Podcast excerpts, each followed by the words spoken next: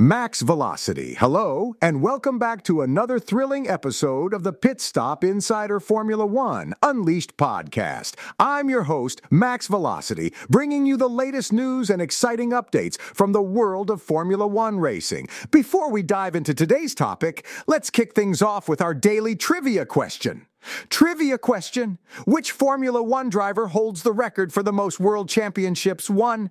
Answer The legendary Michael Schumacher holds the record for the most world championships won in Formula One with a remarkable seven titles to his name. Excerpt Michael Schumacher, hailing from Germany, is widely regarded as one of the greatest drivers in the history of Formula One racing. He dominated the sport from the mid 1990s to early 2000s, showcasing his exceptional skills skills and strategic prowess. Schumacher's seven world championships are a testament to his extraordinary talent and dedication to the sport.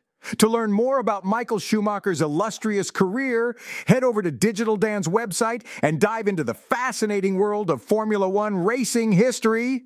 If you think you know the answer to today's trivia question or have any other comments or questions, just drop me an email at d at me.tv.com. That's d at m-i-t-v.com. Stay tuned because later in the episode, I'll announce the winner by name.